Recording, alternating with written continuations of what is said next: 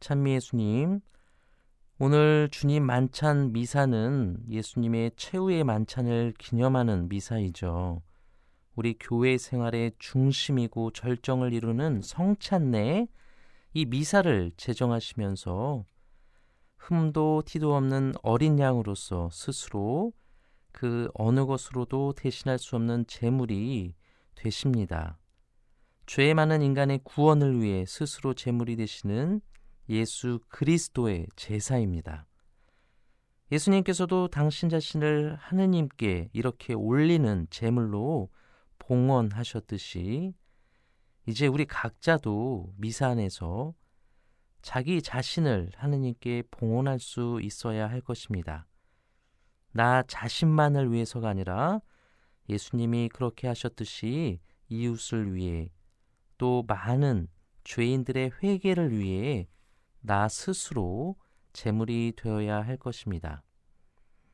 미사가 내 마음에서 더 풍성히 은총의 결실을 맺기 위해서 우리 스스로 이렇게 봉헌하는 삶을 준비해야 할 것입니다.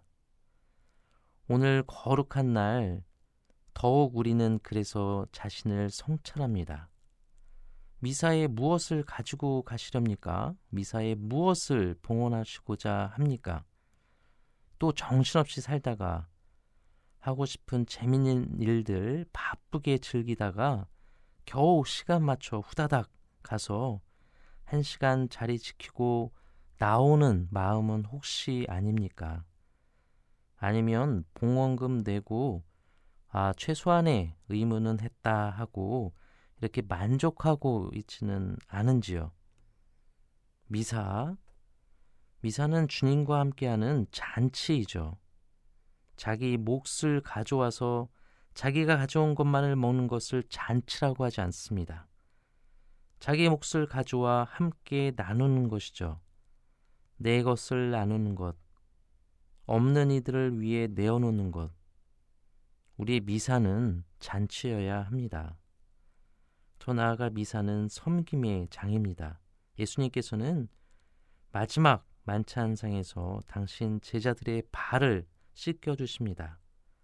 종들의 몫을 직접 하셨습니다. 더러워진 발을 허리를 숙여 직접 닦아 주셨습니다.